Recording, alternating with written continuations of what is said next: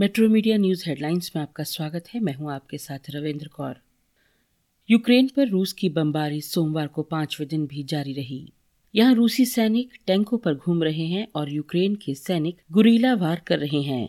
Ukraine ने बताया कि अब तक रूसी हमले में तीन सौ बावन लोगों की जान जा चुकी है, जिसमें चौदह बच्चे भी शामिल हैं। इसके अलावा सोलह लोग घायल हुए हैं। जंग खत्म करने के लिए दोनों देशों ने बेलारूस यूक्रेन बॉर्डर पर छह घंटे बातचीत की।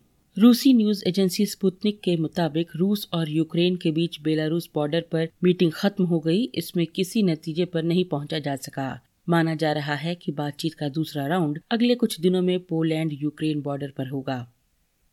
विदेश मंत्रालय की ओर से छात्रों और भारतीय नागरिकों को निकालने के ऑपरेशन गंगा अभियान के तहत सोमवार को छठा विमान हंगरी के बुडापेस्ट से उड़ान भरकर दिल्ली पहुँचा। विमान में करीबन 240 भारतीय नागरिक सवार थे। भारत की ओर से अब तक यूक्रेन से उसके पड़ोसी देशों के माध्यम से भारतीय नागरिकों की निकासी के लिए छह विमान संचालित हो चुके हैं। इनके माध्यम से तेरह भारतीयों को स्वदेश लाया गया है।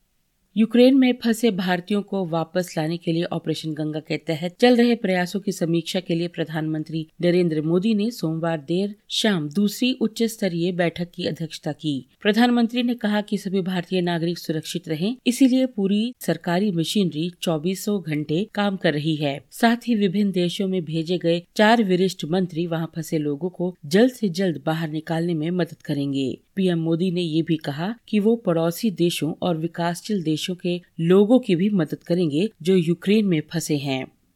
यूक्रेन में फंसे हुए भारतीयों को वापस लाने के लिए किए जा रहे प्रयासों की समीक्षा के वास्ते प्रधानमंत्री मोदी द्वारा एक उच्च स्तरीय बैठक की अध्यक्षता करने के बाद विदेश मंत्रालय ने कहा कि मंगलवार को मानवीय सहायता सामग्री भेजी जाएगी। विदेश मंत्रालय ने एक बयान में कहा, प्रधानमंत्री ने इसका संज्ञान लिया कि यूक्रेन की सीमाओं पर मानवीय संकट से निपटने के लिए सहायता आपूर्ति की पहली खेप कल भेजी जाएगी।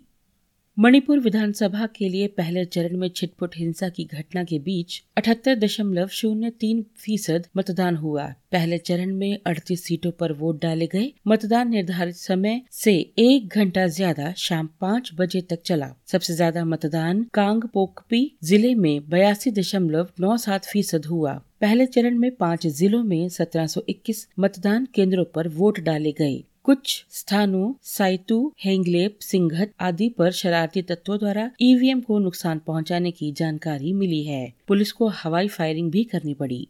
यूक्रेन, रूस के बीच जारी युद्ध का असर भारत में दिखने लगा है। देश के सबसे बड़े डेयरी ब्रांड अमूल ने अपने दूध के दाम बढ़ाने का ऐलान किया है। कंपनी ने अमूल दूध के दाम में दो रुपए प्रति लीटर का इजाफा किया है। दूध की बढ़ी हुई कीमतें एक मार्च 2022 से लागू होंगी। भारतीय बल्लेबाज मयंक अग्रवाल को इंडियन प्रीमियर लीग 2022 के पंद्रहवें संस्करण के लिए पंजाब किंग्स का कप्तान नियुक्त किया गया है। फ्रेंचाइजी ने सोमवार को उक्त जानकारी दी। मयंक 2018 से पंजाब किंग्स का अभिन्न हिस्सा रहे हैं। उन्होंने टीम के उप कप्तान के रूप में काम किया है और पिछले सीज़न में टीम की कप्तानी भी की है।